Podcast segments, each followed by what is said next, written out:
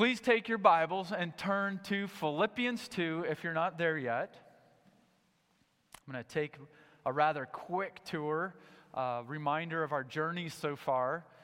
If you're visiting with us, we are continuing through this journey of Philippians. A couple themes that we've highlighted along this journey so far. A couple of these stops that we've made and, and really spent time just, just reminding ourselves of the text over and over again. Here they are. First of all, this concept of a gospel-centered life. In other words, everything we do in our lives revolves around the hub of the glorious gospel of Jesus Christ. We intentionally, by God's grace, try to undermine the temptation to make ourselves central, but to make the glorious gospel of Jesus Christ central to the wheel of, that turns in our lives. What happens when we do that? Well, we find through the rest of chapter one and into chapter two that we will live with this, this grace-driven humility. Humility that is seen so clearly in the life of our Lord and Savior Jesus Christ. And what happens when this life of humility is embraced? We see a natural side effect, a natural application is unity in the body. So we've talked about a gospel-centered life. We've talked about unity through humility. In the last couple of weeks, we've talked about the supreme example of humility found in Jesus Christ. We've talked about because of that, now we have this dependent effort. We put dependent effort into this humility. This humility is not going to be based just on how you feel when you get up in the morning. I think all of us can attest that we don't often feel in the morning like we want to just get along with everybody. It's not natural to the way we feel when our head pops off that pillow. But what it takes by God's grace is the fact that the Spirit of God is compelling us now towards this humility, this gracious kindness in our lives. That's what this passage is about. We saw that lived out in the life of Jesus. We saw this lived in this exhortation, this imperative to dependent effort. By the way, if you turn your handout over, I think it might have been missing last week. Here it is today. You can kind of see some of the things I'm highlighting there on this journey. Then last week, we had the joy of discussing this concept in the scriptures of exchanging complaint for joy.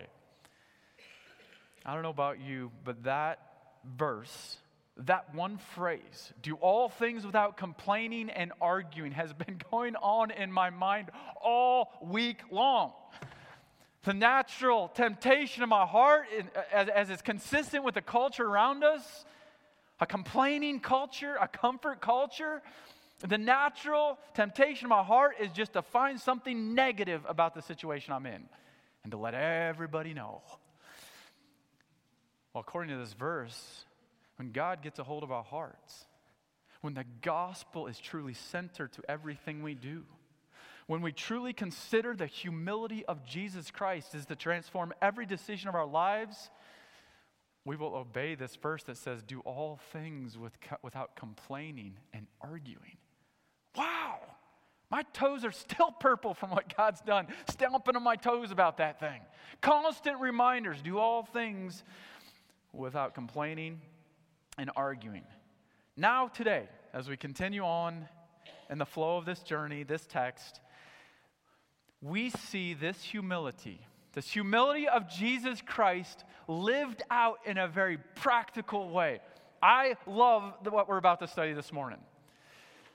We're going to see this humility lived out. I mean, in, in some instances, in my mind, I implant myself into the church of Philippi. And you're going through the book and you're like, I can't, really? That humility, preferring others before myself. How? That humility that leads me to do all things without complaining and arguing. Really? And I know it's got to be the Holy Spirit of God working in my life. But in my mind, I want to see, can this be done by someone other than Jesus? I know I'm a Jesus person because I've because he's, he's changed my heart. But is there practical evidence that there's a life that can be lived out in humility? And Paul, it's like he anticipates the question because it's a dynamic yes. And so this morning, we're going to see, as is on the screen up there, we're going to see the example of a young man in the faith. His name is Timothy. A young man that grasped this concept of humility. And he grasped the concept of serving. Being a servant. Think about that with me for a minute. What comes to mind when you see these two words? I mean, historically, these are very negative terms, are they not? All right, all right, when we when we when we talk in about this slave or this servant mentality, it's a very oppressive thing to talk about. We don't want to often go there. Uh, there's some dark times in the history of the United States that had that was wrapped around this. Um, through the Dark Ages, through different. Um, Uh, status cultures and tiers of culture living, slave, servant is not something we want to talk very, very happily about. It's not something we run to often. But I want to say this. As you go to the New Testaments of, of Scripture, this is actually a concept, a term that more or less is somewhat glamorized. It's seen through a very positive light. When our culture around us is saying, no, no, no, no, no, no, no, no. Don't ever think of this in a positive term in regard to now you're bringing yourself under the leadership of someone else. You're doing something to help someone else. Why?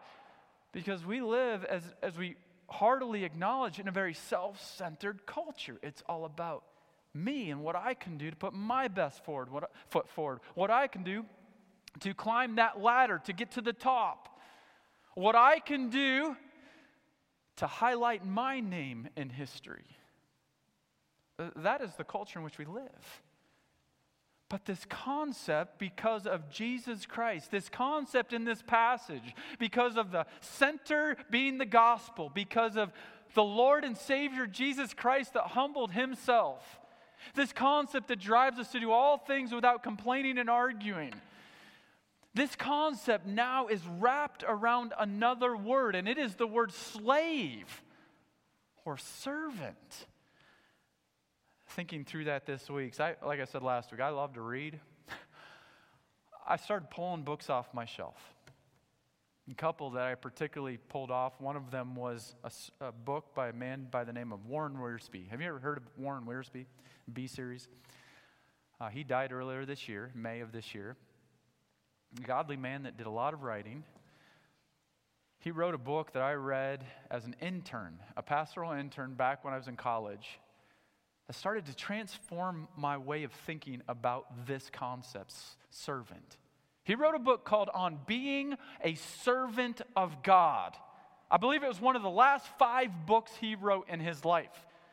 Uh, there's possibly more that came after that, but a substantial book in his life on being a servant of God. All of these other volumes he had written, and now it comes down to, in his life, how does ministry work? You know how ministry works? It works as we embrace the role of a servant. A servant of Christ.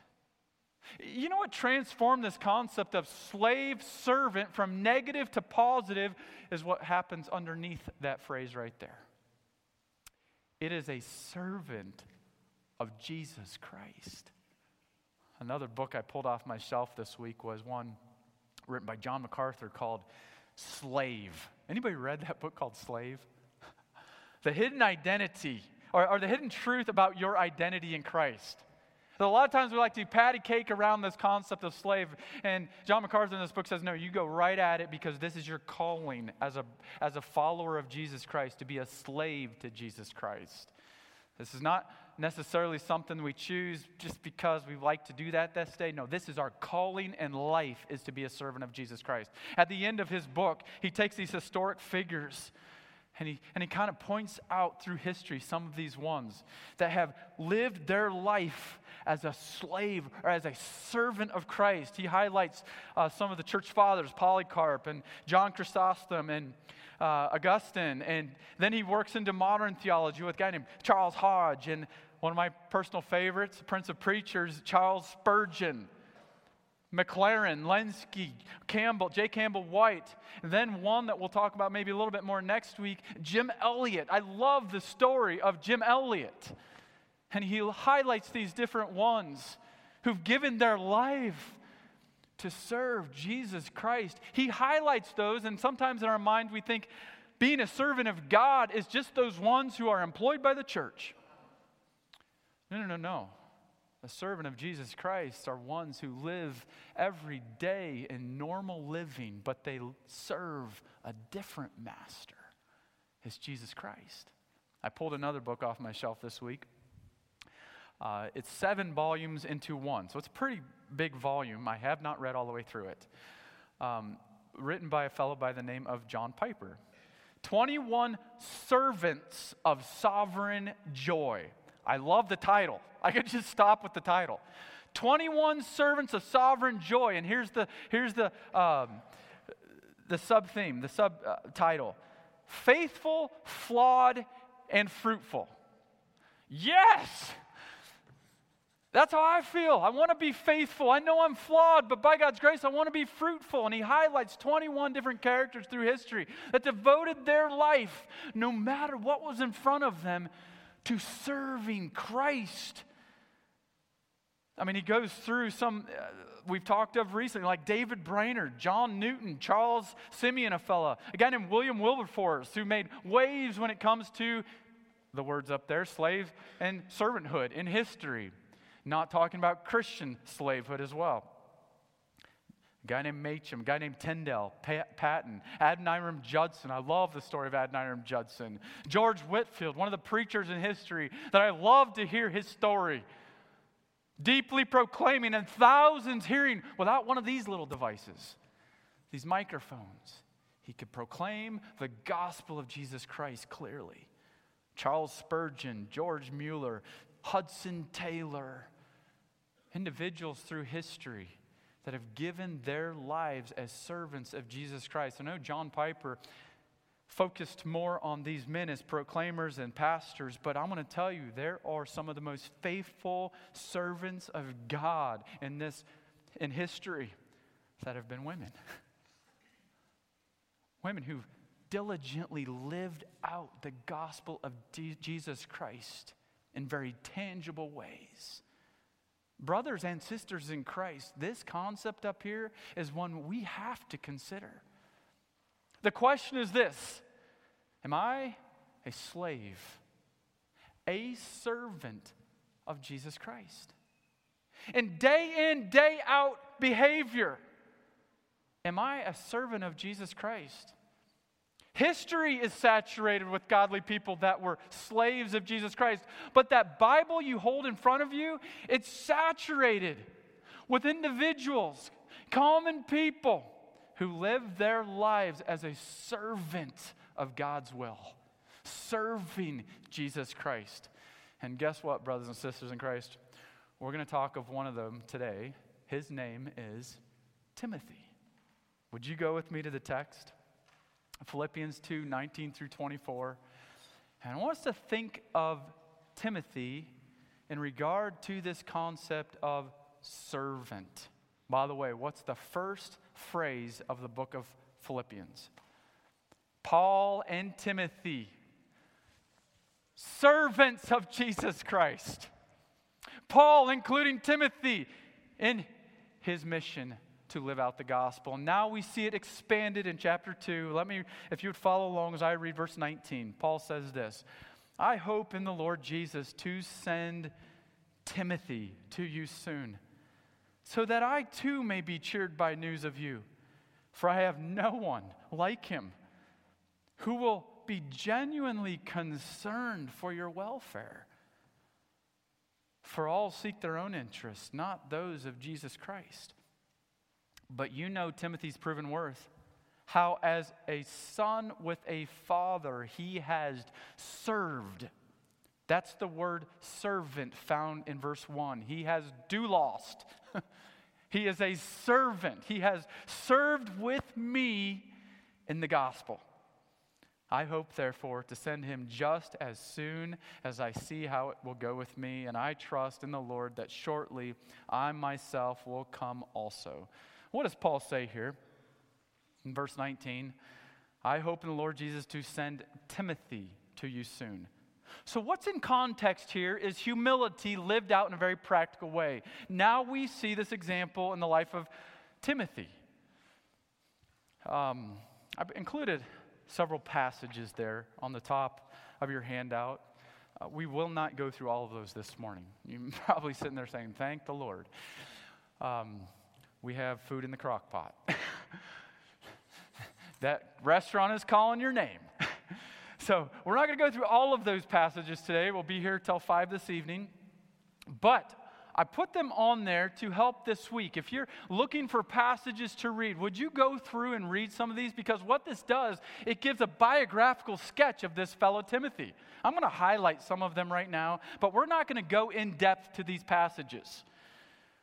Basically, if I can give some snapshots of this guy's life, some historical snapshots. What do we know of Timothy? Who is this dude? This Timothy is a young man from a town called Lystra. In our minds right away as we read through the book of Acts, it should engage a couple thoughts when you say Lystra.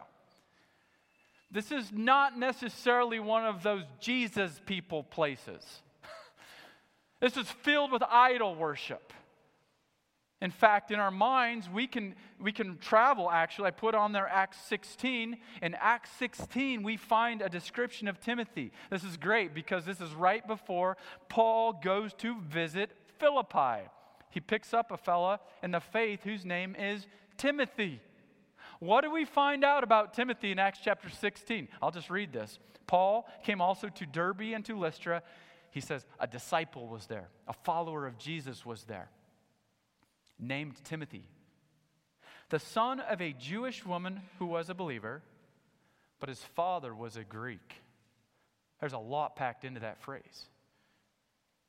He was well spoken by the brothers at Lystra and Iconium. If you follow up in Second Timothy one, we find this. I am reminded, Paul says to Timothy, I am reminded of your sincere faith, Timothy, a faith that dwelt first in your grandmother Lois and your mother Eunice, and now I am sure dwells in you. What's happening here? Paul is highlighting the fact that Timothy, he didn't have ideal family situation. He grew up with a dad very possibly that was godless in Lystra. Very possibly he had died at this point. This family home wasn't golden. So sometimes in our minds, we paint this picture of a servant of God that has to have everything right in the home life. Has to grow up without learning all of the cubby verses, all of the, you know, all of the one of verses, all of these things, and get all of these things right in order to serve God as a primary slave of Jesus Christ. The fact of the matter is, Timothy didn't have a dad in his home that was saying, love Jesus, Timothy. Timothy, you got to love Jesus. Timothy, we're going to church today to worship. We're going to congregation to worship. Who served the servant Timothy by teaching him the word? His mom and his grandma. I love that. That's found in Acts chapter sixteen. Well, in our minds, I said, if we trigger this concept of Lystra, what happened a couple chapters before? In our minds, we think of this place, Lystra. Paul enters. He preaches the gospel. He sees this man healed by God's grace. This is on his first missionary journey. The community is wowed by Paul healing a crippled man, so wowed that they want to worship him as a god. Do you remember this story? This is Lystra. This is where Timothy grew up. And the culture around them was so driven t- toward idolatry that as soon as something major happened, they're like, whoa, let's worship them. And what does Paul do? Paul says, stop it. Do not worship me. I'm pointing to the one that you are to worship. And then things go from really good to really bad real quick for Paul. What happens? Some Jews come and follow, and they come into Lystra. and they point the finger at Paul. And right away, what's happening to Paul is going from being attempted to be worshipped by the whole community, now to be torn, taken by the Jews and stoned, dragged out of town and left as dead. This is what happens to Paul in Lystra. Paul laying there. The disciples now come around him. And I want to mention this. The disciples come around Paul and minister to him. Paul had just said one of the disciples in Lystra was a young man by the name of whom? Timothy. Very possibly, Timothy stood in the background as he sees this godly man stoned, killed, left for dead outside the city. I love this. What happens to Paul? The disciples come and minister to him. He pops back up, maybe shrugs his shoulders and be like, oh man, that hurt real bad. He walks back into town. I love it.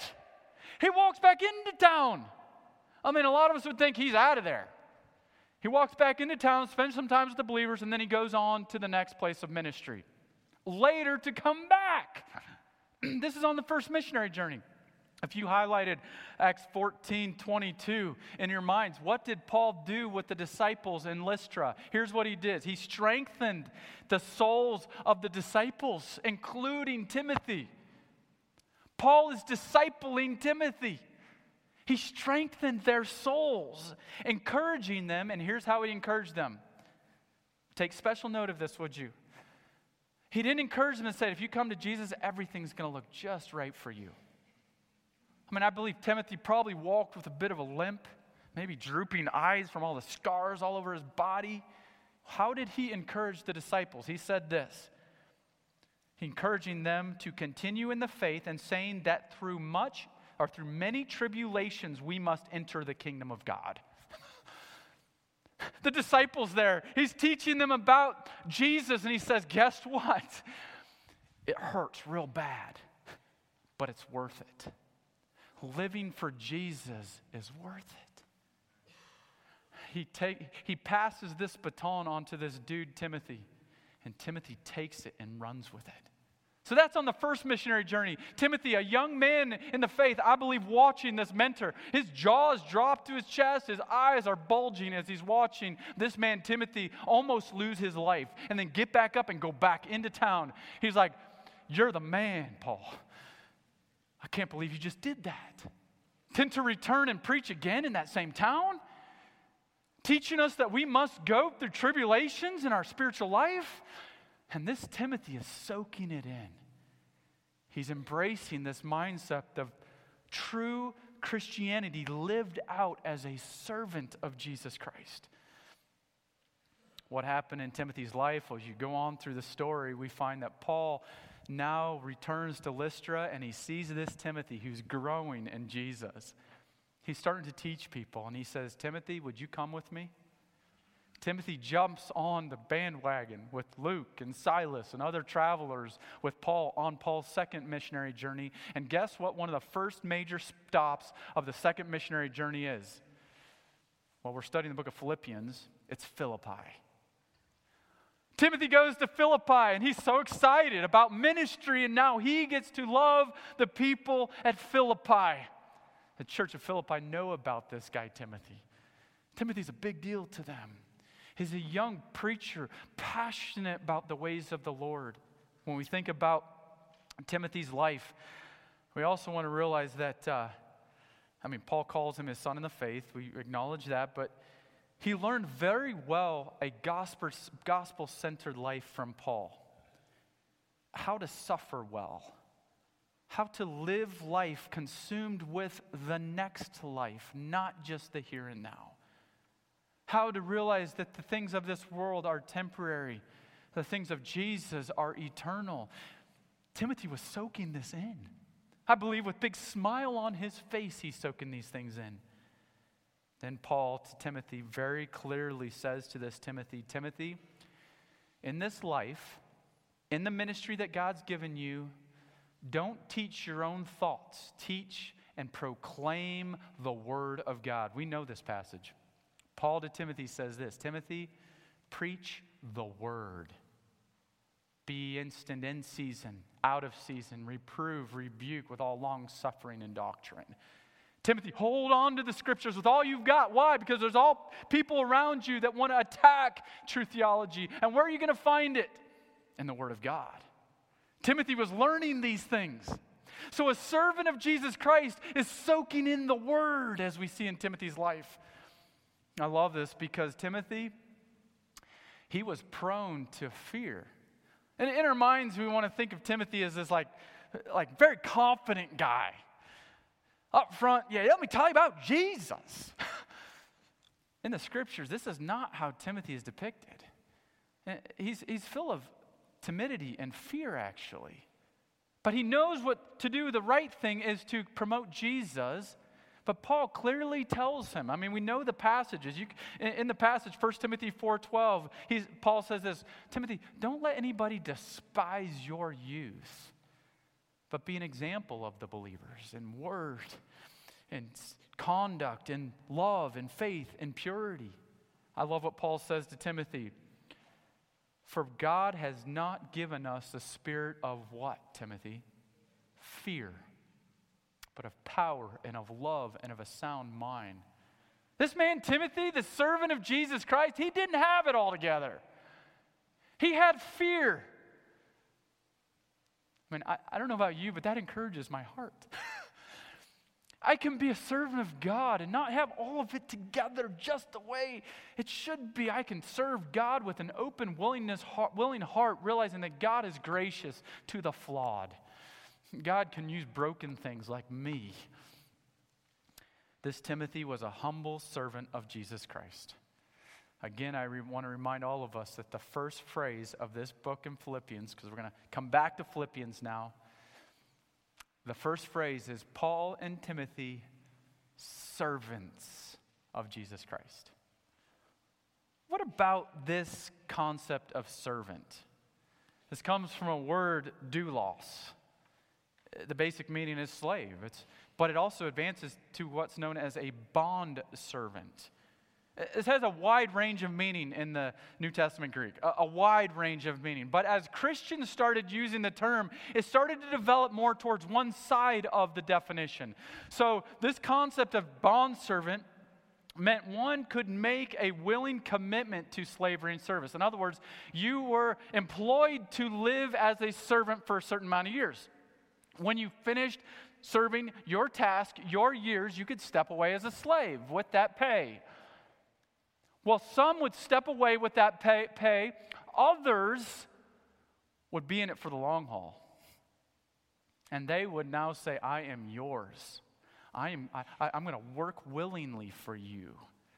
And as we think about the Christian community, they started to embrace that side of the description of doulos. That side of the description of bondservant. So it's not necessarily just a, a, a forcefully owned slave. It is a willingly owned slave. Not someone that's driven by obligation as much as someone that's driven by admiration. This is the New Testament slave. And the Christian community started to embrace that concept of slave. Paul would use this over and over again. Now, have you ever stopped? Let's just bring it to the home front here. Have you ever stopped to consider the calling on our lives to be slaves? You know, honestly, when we go through the New Testament, we like to embrace different metaphors that describe us. Here's one we like to embrace. I love talking about in Ephesians, I am a son. I am an heir of the king. Yeah, I like that one. Sometimes we get super, uh, super spiritual, and we're like, yep, we're kingdom of priests, because that's in the scripture. Which is good. We are a kingdom of priests. Under the high priest, Jesus. Sometimes we get super confident and we're like, I'm going to be a soldier of Jesus Christ. Bring it on, Satan, right? You know, bring it in on dark side. We embrace the concept of being a soldier for Jesus Christ, which is good. But have we ever, have we ever stopped and realized that God has called us to embrace the role of slave? Servant to Jesus Christ. I want to take some time this morning. We're not going to spend a lot of time on each one of these points. We're going to go pretty quickly through them. I'm going to try to go full throttle. So hold on as we go through this. But after highlighting the life of Timothy, I want to look at some characteristics of servanthood from the life of Timothy. Timothy, can you take the next fifteen minutes with me and just engage in these characteristics? What does a servant look like? Here's three characteristics from the life of, of, of Timothy, realizing that still, although Timothy is highlighted here, this is not a passage all about Timothy. It's a passage all about Jesus Christ. Can we recognize that from the onset? This is about Jesus. Now we're talking about a servant of Jesus. Here's a couple characteristics we can look at today. First of all, a humble servant of Christ is one who genuinely cares for others. Paul says, verse twenty, "For I have no one like him." Some of your translations will say, no one like-minded, who will be genuinely concerned for your welfare. Paul is in prison, and he's talking to the church in Philippi about this fellow Timothy, and he's writing to them. And I can imagine as, as uh, the quill touches the paper, I can imagine that possibly tears are coming to Paul's eyes as he thinks about those in Philippi, his friends, his loved ones, those who have come to Jesus, who've come to Jesus by faith. Now he's saying, I'm going to send Timothy to you. And you know what? I don't know a single person that will love you with genuine care like Timothy. Wow. He says this, for, let's just highlight some of these phrases. For I have no one like him. Basically, in regard to Paul's passion and concern for believers at, at Philippi, no one was truly and fully like-minded and of a kindred spirit as Paul. Uh, Paul could look at Timothy, and it's almost like without saying a word, Timothy was like, yep, I got you, Paul. You ever been around someone like that in ministry? You just kind of just look at them, and it's like, yep, this is what we got to do. That's Paul to Timothy. Timothy is such a servant that even in the tough situations of ministry, Paul looked at Timothy, and Timothy's like, maybe he rolled his eye a little bit, but he's like, yep, got this, Paul. Uh, t- Paul. I'm on it. No one like-minded. I love this because uh, no one compared to Timothy's genuine interest for the believers at Philippi. Paul continues on, who will genuinely, who will be genuinely concerned for your welfare. If I could highlight those two words, genuinely concerned, starting with the one genuinely. This is sincerely, truly, authentically. In other words, Paul's saying, Timothy's the real deal, and you know it. Timothy is untainted.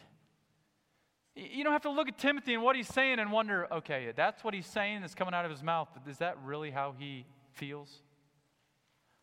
Paul's saying there's no one who genuinely, who will be genuinely concerned. That concept of concerned, sorry, I want to go back one. That concept of concerned is a concept of care for. I mean, it's it's thought about. It actually has tied ties to the word anxious. I love that thought because Paul's saying to the church in Philippi, there's no one who's genuinely anxious about you like Timothy. He really thinks about you guys. He really cares about you. What's the point? We could say a lot more about this, but here's a simple point. A humble servant of Christ genuinely cares about the needs of others. Okay, so we like to paint this pie-in-the-sky thought of a servant of Jesus Christ, but the ideal is this. The idea is this. Am I that disciple? Am I that servant? I think so often the temptation when, when we're confronted with a need in the body of Christ is to kind of take it at face value. And I think we all know what we're talking about. That, have, have you ever talked to somebody and you're pouring out your heart and you're like, okay, I'm going to open up. This is one of those closets in my heart that I'm going to open up, one of those corners of my heart that I'm going to open up and just share this genuine hurt. And you're opening up and sharing this genuine hurt and you're looking at this, pouring out your heart to this person, and they have the same little smile and response the whole time, like, uh-huh, uh-huh, uh-huh, uh-huh, uh-huh. They want to just get through the conversation. Have you ever been through something like that? Sadly, I know that's temptation of all of our hearts at one point. Just agree and to go on to the next person. You know what a humble servant of Jesus Christ does? genuinely concerned for other people's well-being. Brothers and sisters in Christ, there's hurt that's in this room right now. There's some that didn't come to congregation today because that pain is so real. The question is this: how genuine are we about the pain of other people in the congregation? How genuine are we as servants of Jesus Christ to care authentic, authentically for the needs of others in the body? Sometimes the temptation is to say, oh, that's the elder's job or the deacon's job. They're actually called deacon servers. No, brothers and sisters in Christ, it is the job of the entire body of Christ to genuinely care for others in the congregation. The question is this: do I truly care for others in this room? Do I truly care for others in this community? Not in a superficial plastic way, but in a genuine way of, can you, I care for you, brother. Let's go into another one. A humble servant of Christ, as is seen in the life of Timothy, selflessly seeks the interests of Jesus Christ. This is massive when it comes to being a servant of Jesus Christ. So often we're like, we want to sign up for the servant thing until it comes to the pain that's involved. We want to sign up for the servant thing until it comes to something that doesn't fit into my personal agenda of how life should look. Now, Paul says, this guy, Timothy, he's interested in you, and he's interested in the things of Jesus. Okay, quick time out. What are the things of Jesus? What's the way of Jesus? It's already said in this chapter. He prefers others before himself. Jesus came as a servant and died. He sacrificed. And Paul says of this Timothy, for they all seek their own interest, not those of Jesus Christ. So this is a massive broad brush stroke by Paul. Basically, he's saying in comparison to Timothy, everyone else is missing the mark because Timothy is getting it. Timothy is genuine about showing interest in other believers. And, and I love the actual terminology here. He says, for they all seek. Uh, the word seek is to be be consumed with, to strive for something, to actually investigate or to pursue something, to diligently look for something. A servant of Jesus Christ diligently looks for ways to serve, for ways to meet people's needs. Uh, by way of, you know, an illustration, last night we had a blast at our house. Uh, had the teen group over. And uh, we'd set up a little game where they went out and found all these pumpkins out there. I enjoyed watching this and watching the different responses of different teams uh, as they were working through looking for these little pumpkins. Some of them were doing it, and, and this is acknowledged, you know. Some of them were definitely more into it just for the fun and the laughs, and uh, one particular fellow was out there to scare everyone else. It was great. All right? Some of them were out there, you know, just to hang out with their friends. They're more caught up in conversation, which is great. That's why we do these activities. I'm going to tell you, another person that was out there, uh, my son David's up in the C P K, so I can speak for just a minute. I'll tell him I said this later.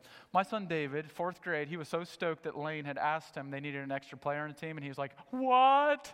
I can play? My son David's in it to win it. No one knows our property or the acres on our property like him. I mean, he's always out there with his metal detector trying to find something or trying to shoot something with his bow and arrow. And he's like, I get to play? Okay. And so maybe some of the teens are going around the property just enjoying conversation stuff and coming back. I mean, David was probably looking under every single tree, every single log that's laying down in every piece of grass, finding these pumpkins. He's looking hard. Okay, by way of comparison, that's a ridiculous illustration, but there's some in the body of Christ that are out there just to have fun, right? We don't enjoy, and that's good to have fun in the body of Christ. There's others in the body of Christ that are diligent about turning over every log, try, trying to find other ways, to find ways to genuinely serve the body of Christ. And Paul says there's one, he's seeking people to serve. That's Timothy. You know, by God's grace, we are ones in the body of Christ that are seeking, looking, diligently looking for ways to serve each other in the body of Christ. Paul says, for they all seek their own interests. This is their, their own stuff. They want their own stuff, their, their own concerns, their own circumstances. The emphasis is on the word own. He says, not those of Jesus Christ. This is a Jesus ethic that drives ministry. And Paul is saying there's some out there that are all about their own agenda, even those who are Christians, even those who ministered with Paul, who are all about their own agenda, not about Jesus' agenda. What's a, what's a simple takeaway, brothers and sisters? Let us be a body of Christ that seeks out others, that seeks out the interests of Jesus Christ. A servant of Jesus Christ will not just go through the motions, not just check off that church was done, but will truly live like Jesus lived. How? By truly seeking the cares, concerns, and interests of others. By diligently serving Jesus, by serving Jesus' people. That's what the servant does. I want to remind you of a term. Frank and I talk often of this, a term that was mentioned about three months ago, a term I love to think in regard to the body of Christ, and I'll wrap this up pretty quickly here. Uh, soccer is a big deal in my life. I love soccer. We had a term from when I was young to older, and that is the term being field aware. A coach would yell this to us often, talk of this often, and I found myself then later on as a coach thinking and telling all the kids about this, all the college students that I coached, we constantly talked of being field aware. In my mind as a player, this was going through my mind. What does it mean to be field aware? There are certain soccer players that all they can see is five feet around them. Their head is straight down on the ball. Maybe they see the pass ten yards away from them, but that's all they see. There's other players, when we get the ball at their foot, they're playing it up and they're looking. They can see the fifty-yard run. Someone making the cut through the space fifty yards away, and they can put the ball there. They see the defense coming twenty yards away and the way the defense is setting up, and they can adjust appropriately. They see the whole field set up. This is what's known as being field aware. And brothers and sisters in Christ, I'm going to tell you, I believe Timothy in this passage was field aware. What does that mean? He saw needs more than those people that were five feet in front of him. He saw the things set up in the church. And I believe he's the type of guy that would come to a congregation and, yes, say hi to those people around him, but he would notice that person in the far side of that get-together that was struggling emotionally that day. Timothy's the kind of guy that would make a beeline to that person and say, hey, brother, how can I pray for you? Hey, sister, how can we encourage you today? That's what it means to be field aware. A servant of Jesus Christ is one who selflessly seeks the interests of Jesus Christ. And let's wrap up this thought on these characteristics of a servant from Timothy's life with this concept. A humble servant of Jesus Christ not only genuinely cares for others, not only selflessly seeks the interest of Jesus Christ, but then this one, very clear in this passage, he faithfully supports gospel-centered leadership. Here, here's what you can say about this. Paul trusted this guy. Paul trusted him. I mean, we can walk all the way through this, but he says, Paul says, but you know Timothy's proven worth, how as a son with a father, he has served with me in the gospel. I love this. Yesterday, we were cleaning up some trees before the teens came over. Uh, that windstorm that we had talked about, yeah, we, we had some, some tree work to do after that one. One of the big trees in front of our house blew over, and so I'm out there cutting it up and getting my daughters involved and my son, and I'm working yesterday. We're running around doing some stuff, cutting it up, and I look over and I see my son David. He's on the four-wheeler, trailing around, getting this stuff, getting these logs and different things. And my heart just kind of smiled. I trust that he knows. I've already given him instruction what to do with that stuff. He's taking the wood and putting it on the slash pile, even though it may have um, more to that story, but he's doing it. I walk in the house and You know, my, my daughters Sela and Kara at different stages have helped their mom clean up after breakfast and do different jobs and straighten up around the house. Maybe it's not the exact way that mom would do it, but you know what? They tried hard. They did the task that was at hand. And I look at Timothy's life as a father with a son, like a mother with a daughter who's helping. Paul sits back and he said, this guy, he gets it. I'm a dad that can trust this guy to get it done. This son is, is helping me out. And that's what Paul says of Timothy. We could say a lot more with this, but he says, he served me, he do lost well. He, he was a servant well. He helped me. Um, Paul says, I hope, therefore, to send him just as soon as I see how it will go with me, and I trust in the Lord that shortly I myself will come also. Remember the co- context here. Paul is in Roman prison. Timothy is ministering to him and to others. And Paul says, I want to send him, and I trust him. I can send him to you eight hundred miles away, and I know he will serve just as if I was present there. I trust him. You know, a servant of Jesus Christ is trusted by those in spiritual leadership in their lives. A lot more can be added to this, but a simple application is this. As a servant of Christ, do I cause burden and grief for spiritual leadership in my life? Or does spiritual leadership in my life look at me and say, yeah, I can trust that guy. That guy will stick to the plan. That guy will get it done. By God's grace. So when we take all of this passage, what can we summarize it down as we close up? Maybe one statement. We call this our, our key idea. If you take all of this passage down to one statement, what would it be? And I would think it would have to be something like this. We should embrace the role of a servant. Pretty simple, right? Easier said than done, right? In my life, I think of that often. I want to embrace the life of a servant of Jesus Christ, but when it comes down to is one choice at a time. To serve my Lord and Savior, Jesus Christ, within context. When we're talking about the beginning part of Philippians, traveling into this passage, we'd have to say something like this. As we live out the humility of our Lord and Savior Jesus Christ, we, all of us, should embrace the role of a servant. I want us to be reminded as we close this out today of, of a couple passages, even before we get to this so what. Do you remember what Jesus Christ himself says in Matthew twenty-three to the crowds and to his disciples? What does he say?